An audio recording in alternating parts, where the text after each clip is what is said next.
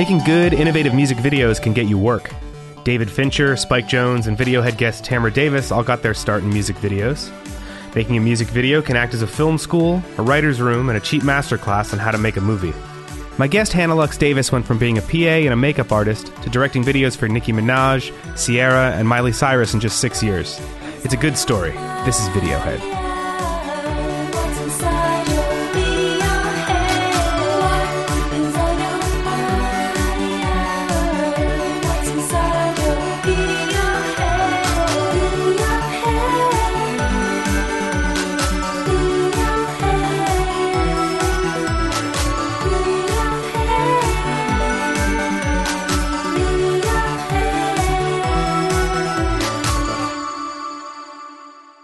Welcome to Videohead. I'm your host, Daniel Ralston. My guest this week, Hannah Lux Davis, directed videos for Ariana Grande, Meghan Trainor, and Demi Lovato, and dozens of others, all before she was 30.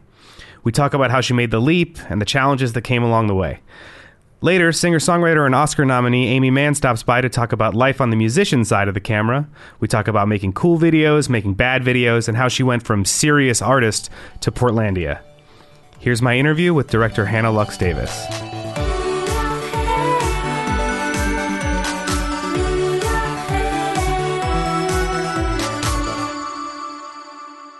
Do you have music videos from when you were a kid that you remember actually really liking and still are things that you kind of hold up as like the high points? Yeah, I mean, I was obsessed with MTV TRL, like obsessed. Like I would race home from school and like see what videos were going to be on the TRL, you know, countdown.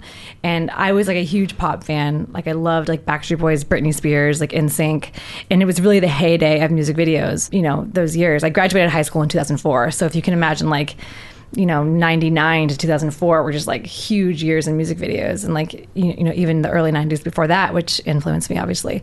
But um any sort of Britney video. And then actually just recently I referenced I had to think of a reference for something like this layered sort of structured building where you could like see in all the windows. And I was like I know a video that this is from. And sure enough it was from Backstreet Boys. And like I know I'm blanking on the song but it was I think I'll never break your heart. Uh huh.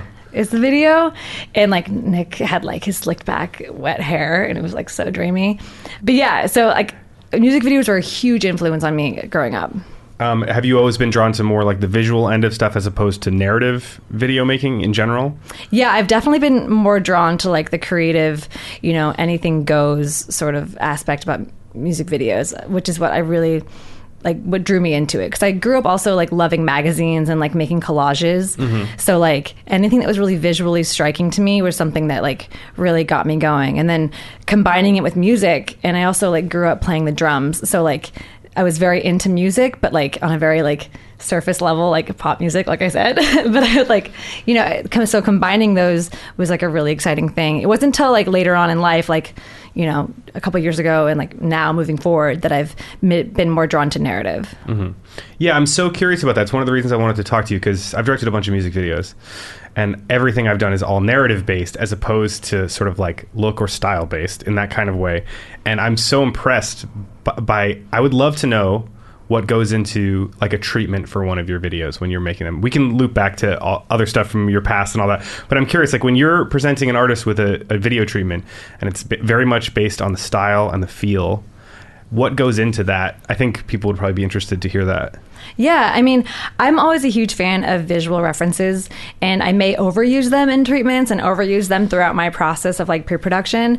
But I just think they tell so much. And in the beginning of treatment writing, like for me, so like you know six, seven years ago or so, when I like first started really writing treatments, it was a huge struggle to like how do you describe this? Like I have no idea. Like I was so like I grew up not really reading or writing. So then writing treatments was like a huge like surprise to me in life. I was like, I'm not going to be a writer. Like I'm just going to be a director. Like I didn't know that my job was going to have to be so much writing when I first got into this. I was like totally you know steer clear of that right so um yeah r- learning how to describe a visual or describe what you're trying to say in a visual format is really tricky and i think that it just takes practice. And for me, something I've had to do, you know, over the past few years is I've been taking like creative writing classes. Like I said, I grew up not reading and writing. I had like an eye problem growing up, so I had like a real disadvantage and I never really read because of it.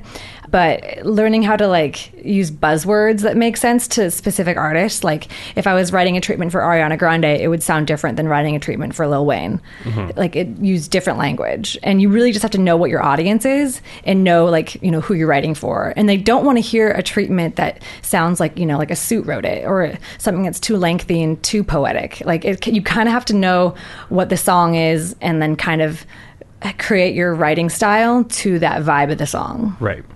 Yeah, that's a that's a big thing because uh, yeah, you know when you you're writing for some like small like I've directed a bunch of videos for like smaller punk bands and stuff like that, and I know if I come with like the flowery language describing sunset colors and stuff like that, everybody's gonna be like, "What is this garbage? I don't need to see any of this." Yeah, all. they probably won't even read it. Like, and they'll probably be more gravitating toward whatever visual references you use in the treatment. They'll be like, "Oh, cool! I can see myself in that vibe. Great. Now I'll read the treatment." And look, you mentioned the Nick from the Backstreet Boys thing. Like that's the part you remember. Is like his slick backed hair, hair in the shot. Somebody probably spent a whole bunch of time writing out like a story for that video.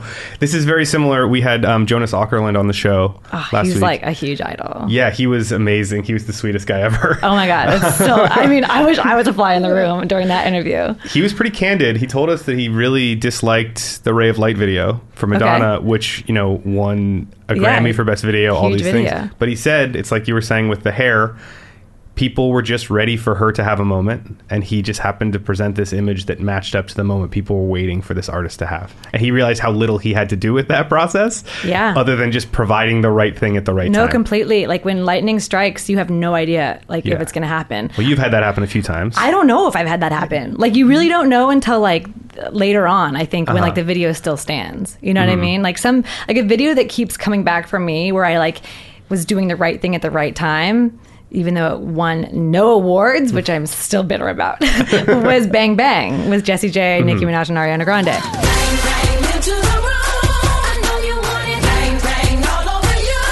I'll let you have it. You wait a minute, let me take to me that like hit like a really cool like empowering like girl power moment in like today's age but like and that's the video that people are like oh my god i love that video like and then i think uh, one other that may have done something similar nothing to the likes of you know Jonas Åkerlund's madonna video but was the miley 23 video mm-hmm. that kind of like hit like a cool pocket Put on my J's to dance the whole night away. I'm naughty by nature, like I'm hip hop parade. Right, and that's two videos you did with like sort of collaborative performances. What is a day on set like for for let's start with the 23 video. Like is that is it just a, so much work? It's an overwhelming amount that you're going you just have to jump into it. Yeah, I mean, every video is a lot of work and you have to jump in and expect curveballs. But for whatever reason, I've been, I guess, lucky enough to have the opportunity to be put in the position to deal with collaborations. I've mm-hmm. done a lot of collaboration videos, like that the Nicki one with Drake and Lil Wayne. I've done Lil Wayne, Drake, and Future. I've done, you know, like I said, the Jessie J, and Nicki Minaj, Ariana Grande, Ariana Grande and The Weeknd like Nick Jonas Sage the Gemini. Like I'm put in a position to like be dealing with a lot of personalities, and I never thought in a million years I'd be totally cool like surfing those crazy waves. But um, yeah, those shooting days are very extreme, and you have a lot of schedules to work around, and everybody's not just available all day for your shoot. Right. And I am horrible at schedule. Like it's not my department, so I really leave it into the hands of my producers and AD department. Um, but yeah, man, it's go go go, and you just really have to be prepared for anything. Like all of a sudden, an artist can be like, "I'm not doing that setup. I'm going to jump in that person's setup," and you just have to be like willing to kind of go with the flow. And I would think that editing your own stuff or working closely with an editor, pro- editor probably helps that process along though, right? Because you can start to think about the end product while you're making it too and you know when you have to put your foot down and say I really need you to do this thing too, right? Like I would assume. Yeah, that's definitely something I've um, been able to do more so with like more experience, like and more videos under my belt. Like, you know, a few years ago, like I would have, I don't know, like I, I think, you know, I've gotten more confident in in saying like no i need this. Like i need this to make this video. Like you need to listen to me. I need this. Trust me. I need this. Like i'm definitely getting you know i just had a job the other week or, or the other last week where you know an artist didn't want to do a certain setup. And then you know i was given this amount of time to do something. And i was like no i need this much time. Like and i'm like you guys have to figure it out. You know what i mean? Like i'm able to now like have a better understanding of that.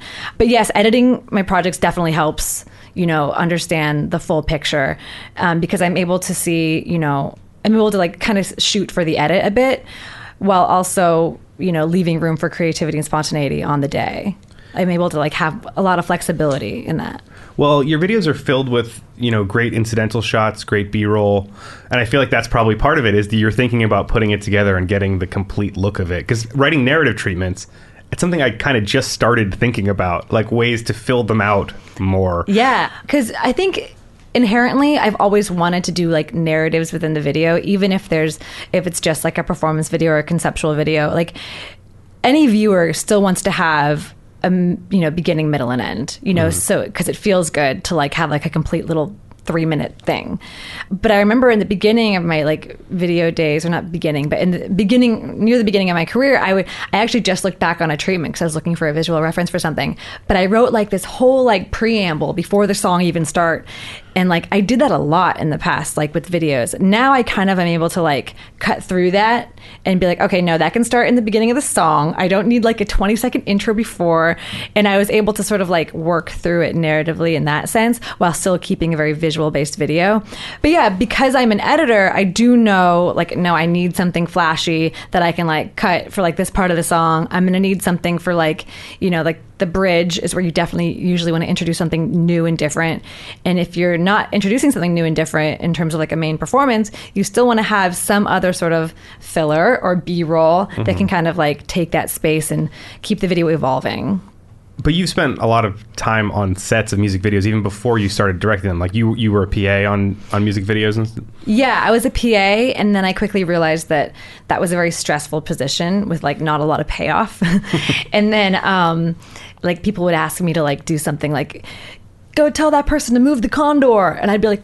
What the hell is a condor? And I'd be like freaking out, or like I'd roll up to set and somebody would be like, "Hey, is the moho here?" And I'd be like, "Yeah." I didn't even know what a moho was. Okay, like I, you know, I, these are like two specific incidents that I remember being like, "This is scary." And then I was also, you know, I'm a girl, so it's like, you know, I was, you know, in my early 20s, and you get looked at a certain way, and it's like uncomfortable. And like, as much as I want to say that's not true, but like, you know, they're like grown men on the set, and then like you have to like do something, and like, oh, can you lift that? Like, it just got like, it wasn't a fun like working environment. I mean, I'm so happy I did it. I'm happy I like put in like those hours and like kind of paid my dues in a sense. But yeah, I quickly realized that wasn't for me. So then I was like, you know what, I'm going to go to makeup school. Makeup is something I had been doing since I was in high school. I did makeup for like my friends for prom, you know, even when I wasn't even, you know, a senior, I would do like, you know, makeup for days, I feel like, and like use my fingers instead of brushes. But everybody loved it and they keep coming back for more. And it was, you know, it was fun. And so, and then when I was in film school, I would, you know, volunteer to kind of do makeup on those projects and kind of be that role and like help out with styling, whatever. So I'm like, you know, I'm to go to makeup school. I'm just to like, research this a bit. I was 21, you know, so I'm not like, you know, older, like trying to like jump into something. I was really young. So I went to a four and a half month long program at the Cinema Makeup School in LA, and I learned beauty, special effects, character, really useful stuff. Like, I mean, I had been been doing beauty makeup and like some character stuff on my own, which is like bruises and cuts and stuff like that. But it was just, it kind of gave me more confidence to really go out there and be like, okay, I know I'm cleaning this thing right. I know I'm like, you know, using this tool the correct way, and it gave me more confidence to like work on bigger jobs. And that's how I kind of got into um, commercials, and I did some short films. I did a couple features, and so I was really able to be on set and see situations play out, and it got me closer to the action. It wasn't like I was like doing a run and like getting water and like fixing the director's phone at the store. Like I was actually on set, like kind of eavesdropping in on creative conversations. Mm-hmm. And that's a position where it's so great to have a, a skill set that kind of no, probably no one else on the set can do. So you're very vital.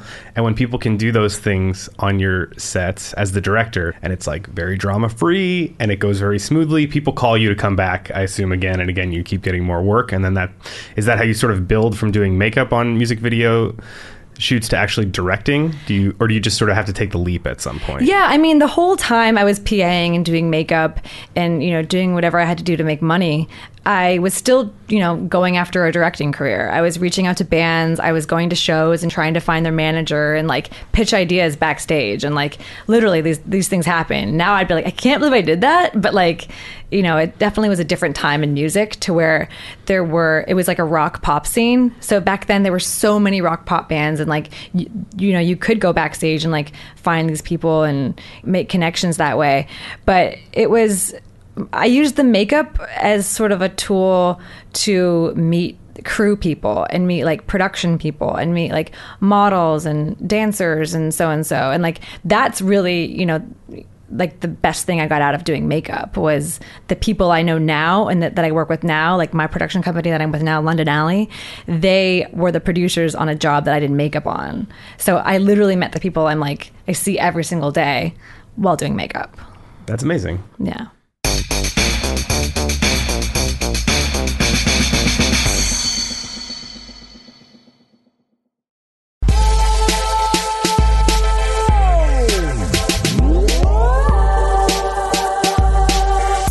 I'm always interested in hearing how much a project changes from your initial concept to what actually gets seen by the public.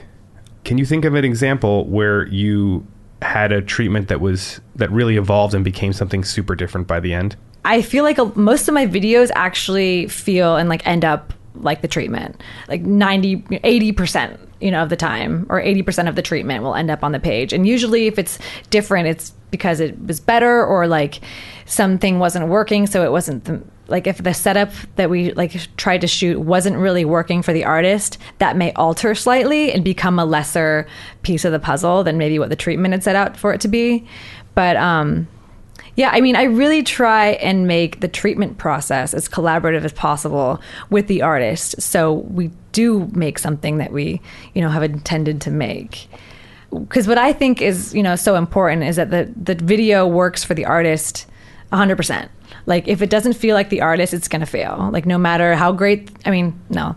If the song is amazing, the video will be amazing because at the end of the day, it's all about the song.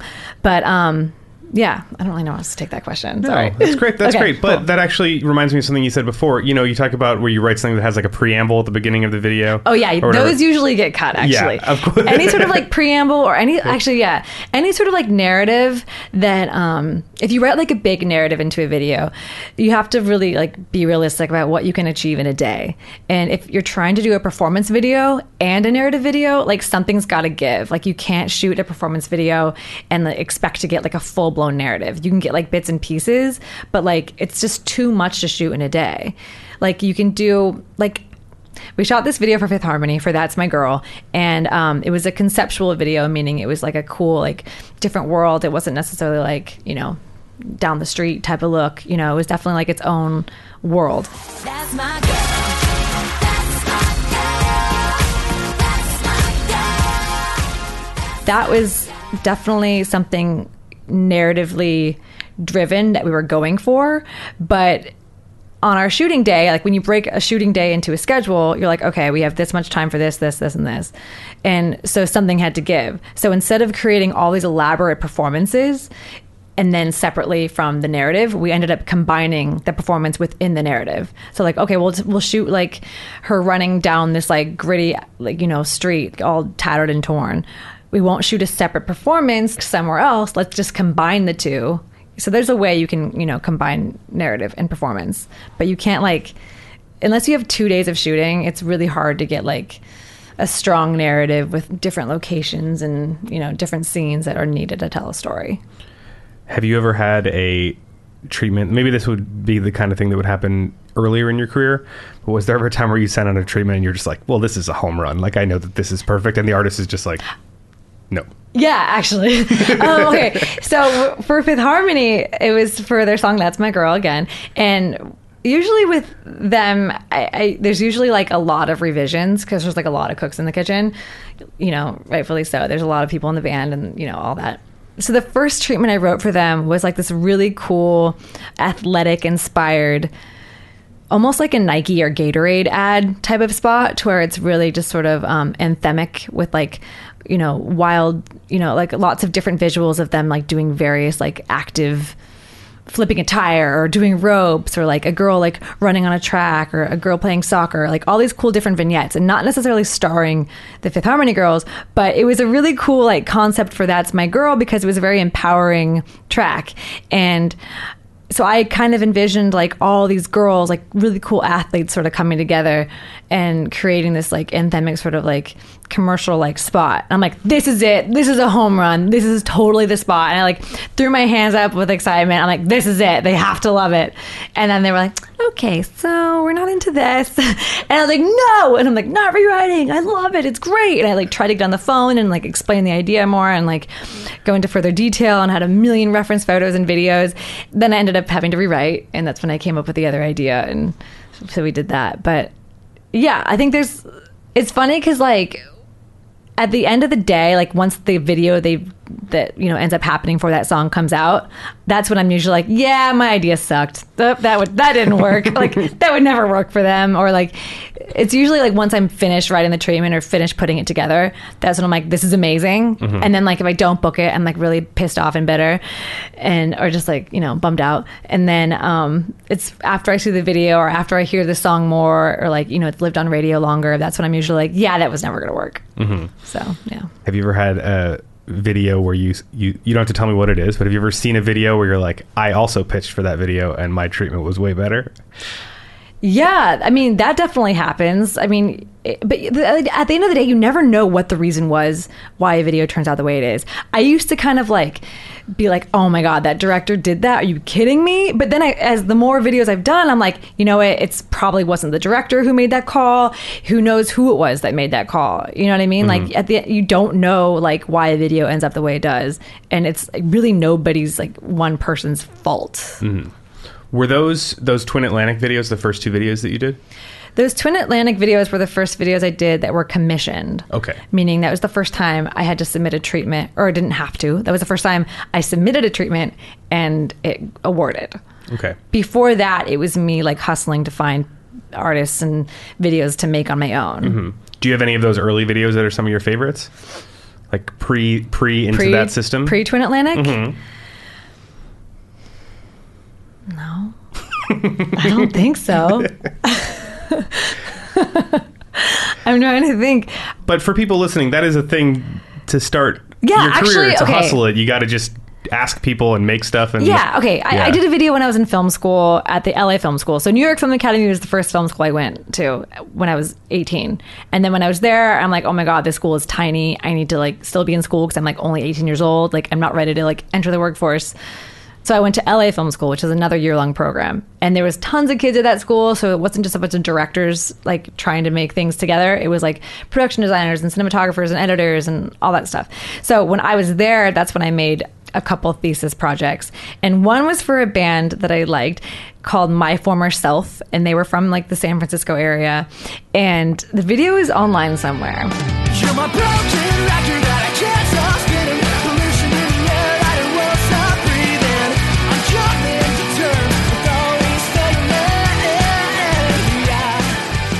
Shot it on 16 millimeter film. We shot at a really cool jail. And I had these awesome, like, lyrical kind of goth dancers, and um, it was. It was a lot of fun. It was like a rock performance video mixed with like these kind of dark, high fashion visuals. And, you know, I shot on film, like I said. So it was really fun to like play with like those film flashes, like organic ones, not ones that like you put in after the fact. That was a fun video to make. And I cut that and I was able to like take my time and like do whatever I wanted because like I paid for it. And that one I'd still watch and be like, yeah, that's cool. I know there's one edit in that though. And every time I watch it, I'm like, why did I do that? Like, it's like a slow motion moment of like this guy singing. In the beginning of the video, I put this. I'm like, why did I put this shot of this guy singing? Like, right here in the beginning when he's not singing. you take a very big career jump at some point a few years ago where you're sort of working with bigger artists and all that stuff. How much does that change the final product? Are you starting to get like notes from record labels and people on set who you don't know why they're there and oh stuff yeah. like that? Yeah. I mean, it was it was that way. I mean, and I've said this before, but like making, uh, being on set and like working with the crew and like, you know, directing never was like, a, oh my God, now I'm doing this. The, the weirdest thing was having to like, you know, collaborate with people who, you know, had a say in terms of like the final outcome. Like obviously, I I, I love being collaborative and I strive on like working with people that are not just yes people and like push me and like we can like totally vibe off each other. But it was like dealing with a commissioner or a manager or a label and being like, no, I don't really like that shot. Like I'm like. Why? You know what I mean? Like that, like to me, that's like, that was the biggest, you know, sort of surprise, or not really surprise, but I guess challenge in that Because it feels arbitrary, right? Uh, to a certain yeah, extent. yeah. I mean, and now it's it, I think it's different. Like now, like now that I've like done more videos, but still, it's like you know, I love working directly with the artist. I get why there's like you know the commissioner and the role of those people to sort of like be sort of a buffer in communication because artists have crazy schedules or they could you know have different intentions than like a label but yeah i think that was the trickiest thing to sort of grasp was that i didn't have final say on things Do you feel like as you've even gone further in your career, you're starting to get some of that back now? Do you feel like you feel more empowered? Yeah, I mean, there's definitely, I think that depends on the client. I work with Republic Records a lot, and I love them because they are so cool and collaborative and just like really great people. It's usually when I'm working with any of their artists, like I'm able to sort of they have a trust in me to like kind of let me do my thing. And like vice versa like i'll definitely hear them out through all process and i'm like okay what do you guys need out of this video? And like you know i definitely make sure that i give them what they want because it's not my video it's the artist's video and we're all working you know to try and make the artist look amazing. So once they kind of give me like their their game plan for like what they're trying to do that's when they sort of let me do my thing. But it really just depends on the artist Music videos are something that even when I tell people sometimes that I'm doing a show about music videos, they seem to feel like it's a dying art form. Yeah, they're like, oh, they still make those. I'm like, shut up, bitch. But I like, feel exactly the same way. literally, it happened to me today, and I was just like, I was telling somebody that I was a director of videos, and they're like, oh, where do they play those? And I'm just like, ah, like I roll, like, where do you live? Like, and this was like a like a young girl, like, yeah. yeah. That almost just feels to me like just like a pat thing to say. You know what I mean? It Yeah. doesn't even have any meaning. They heard Yeah. somebody else say it. Yeah. You know, it's like it's like obviously there are so many videos that are iconic and you know, if you look at the history of independent filmmaking, like almost every great independent filmmaker started as a music video director. You know, like we had Tamra Davis on the show, you know, who was Spike Jonze's first mentor, who who started making music videos. You know, we it it actually still feels like an important thing to me. Yeah, And I mean, it's a great place to learn and play and like get experience and see like and feel your eye out. Like, I'll tell you, like any of like the other directors from film school, you know, when I was in film school, like are they like actually directing things now? Like a very very small percentage. But like music videos was a way for me to actually like make something and you know it's, it's a great platform to just sort of get a sense of your style and like and now because i've worked with you know various artists like that have like you know some star power i'm getting the attention of studios and i'm taking meetings with studios about movies mm-hmm. so it's a very powerful media still So once those meetings come to fruition and you're directing features, will you keep doing music videos? Yes, I love music videos. I fucking love music videos. Like they're so ingrained in me. It, it's insane. Like I get so excited by the idea of music videos. It's insane. well, I can't think of a better spot to end the interview than that right there. I really appreciate you coming on the show and um, thank you for talking with us. Thank you so much for having me. This was so fun. That was director Hannah Lux Davis. Next up, I talked to Aimee Mann.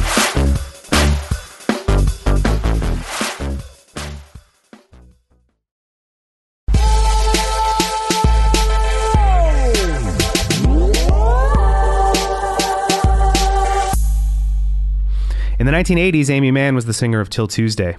After that, she went on to a successful solo career. She was nominated for an Oscar for her work on the film Magnolia and has even appeared on the show Portlandia as herself. She also makes funny music videos. I've directed two of them. I invited Aimee Mann over to talk about what it's like for an artist when it comes time to make a music video. Here's our conversation.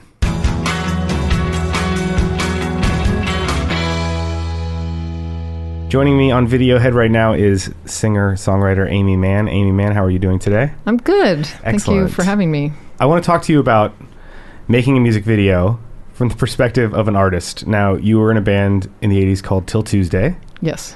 and you kind of came up through a very traditional, like, get signed to a label system, and part of that is making music videos. Which I, I think to me it's hilarious to even have the word traditional applied because you know because of the when we first made videos it was like MTV had just started so videos were this brand new thing that I think people like put a lot of expectations on not I think people didn't really think of it as like oh here's a marketing adjunct as much as this will replace uh, touring entirely or this Oh, will wow. replace yeah like it was Yeah. almost seen like no this is going to be a revolutionary i mean it, it was revolutionary but just in ways that I, people didn't really expect And you come from sort of like uh, an underground music background. Did you ever make music videos like with your friends and stuff for fun, or that was not even on the radar? that yet? was not on the because it was you know i mean i think that is you know, it was all film, you know, Yeah. film cameras, and that stuff was too expensive. And you know, with film,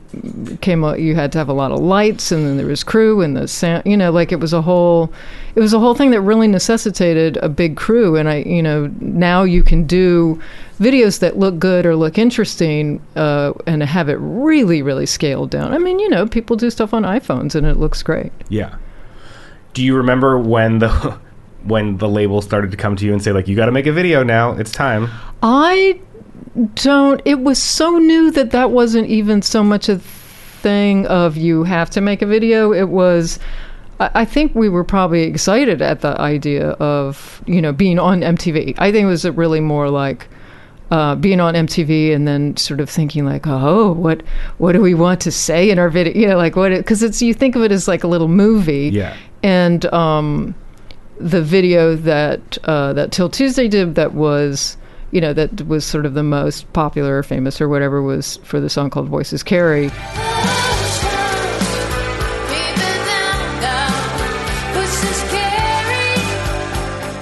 You know, I remember sitting with the director and we were all like, we could really make a statement about like you know like a feminist statement sort of. I mean, but of course nobody said the word feminism back then.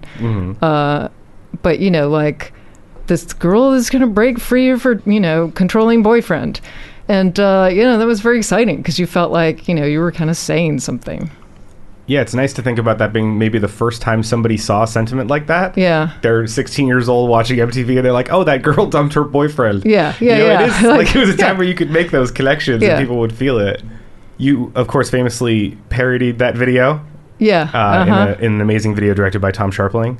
and that was tom's idea you know and i had to go like are you sure that people like first of all did people remember this video and that anyone would get sort of get the joke of par- parodying it uh, but it really turned out to be such a brilliant idea because it it went perfectly with the song. Uh, the song was was a song called Labrador that was um, off uh, my last record, and it called The Charmer.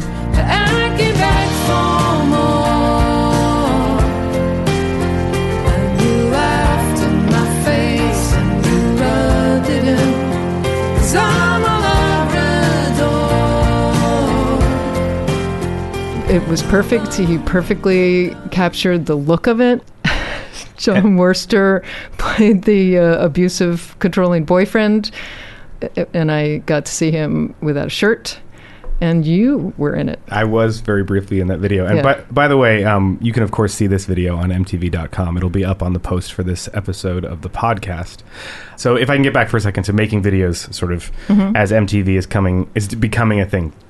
Did you ever have a, a situation where somebody, a label said to you, like, we're going to give you all this money to make a video? Because videos actually, they people spent a lot of money on videos in yeah, those days. yeah, yeah. I mean, Uh, you sort of had to because it really did require, you know, crew and. I mean, there was no way to do it on the on the cheap. I, I think the the Voices Carry video was forty thousand dollars, which was really cheap. And then I think you know later budgets were seventy or you know, so you were always trying to get m- more money out of the label because it was just really hard to do anything good.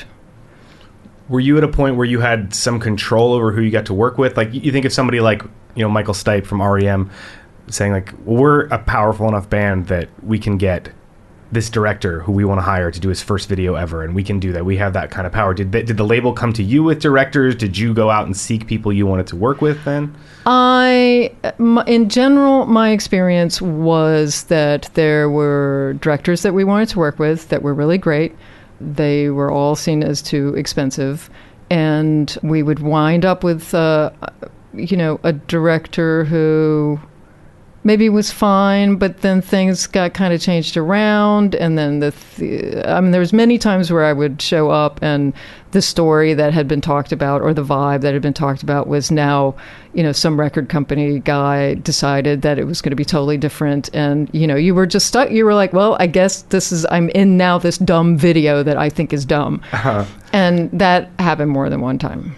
That's a real thing for a director too, because I just finished a video for a band down in Texas, and I wrote the treatment for it based on their original notes. Yeah. And I was really afraid, like as I was working on it, to just say like, this band is really trusting me with their vision. This is Yeah. like a video I think that it'll be the first time a lot of people see them or hear them.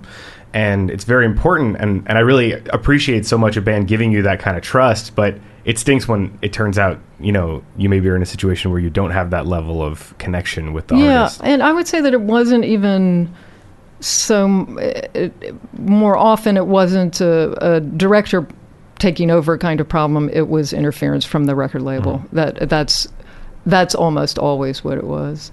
Um, you know, but the, I mean, a couple of videos turned out okay. A couple were just like, oh, what are we doing? You know, like you just feel like it's thrown together. There's not enough money. There's not enough time or it's not a great idea, or it's an idea that sounded good on paper, and then its execution was like, oh, this is not at all what I was Yeah. thinking. You know, and I wasn't like a big film buff or anything, so I didn't, you know, I wasn't really generating a lot of mm-hmm. very, you know, definitive ideas. But you know, I mean, I, you know, there were there were directors that I would have loved to work with and tried to get, and it just it was, you know, just like not happening. It was too they were too expensive. Well, and I think one of the reasons that the Labrador video ended up working so well is because the Voices Carry video is from that era when things were very serious and, and everything was getting Yeah. you know getting a lot of you know people are giving you notes from the studio and there's a lot of hands involved and then Labrador is the complete undoing of that sort of the culmination of a bunch of videos that you made before that which is sort of reinvented you as a funny person or a person who made funny videos Yeah, yeah. becoming part of your identity. Which I lo- I love that, and uh, you know I think the Voices Carry video because it was so early on, it really was meet with a director, the artist meets with a director, and the two of them come up with a thing, and you know it was more like you're film, you know, f- three minutes to, you're going to tell a little story. It's like a little short mm-hmm. film. That's kind of the way you know initially I think most people thought of thought of videos, and then you know later it became more more visually interesting things were happening but just so so soon after that i just i feel like videos really became a hodgepodge yeah you know and i it, it was no longer where you choose a director and you and the director kind of come up with a thing there was a there was a too many cooks s- hmm. scenario Yeah, and now, you know, you fast forward to the late '90s, and you start getting to work with people you want to work with, and make like you Yeah. know, working with Tim Heidecker or whoever, or Tom Scharpling, and making a music video that's funny and sort of casts you in a new way to the Yeah. point that, you know there's a Portlandia episode named after you. I mean, you yeah, know, like- I mean, I love, I love, uh, you know, even though we're obviously doing videos for virtually zero budget, Uh-huh. uh, I love that there's so much. Uh, there is no record company to like, you know, the the limits are just are, are just monetary limits. I like that I can do whatever I want, just you know, within the the scope of what we can get away with or what ideas we have. You know, that's much more fun. Aimee, thank you very much for joining me on Videohead. Thank you so much for having me. That was Aimee Mann talking about what it's like to be on the musician side of the camera. Thanks to my guests this week, Hannah Lux Davis and Aimee Mann. I'm Daniel Ralston, at Daniel Ralston on Twitter. Don't forget to subscribe to the show and give us a rating on iTunes. It just takes a moment and it helps a lot. You've been listening to Videohead on the MTV Podcast Network.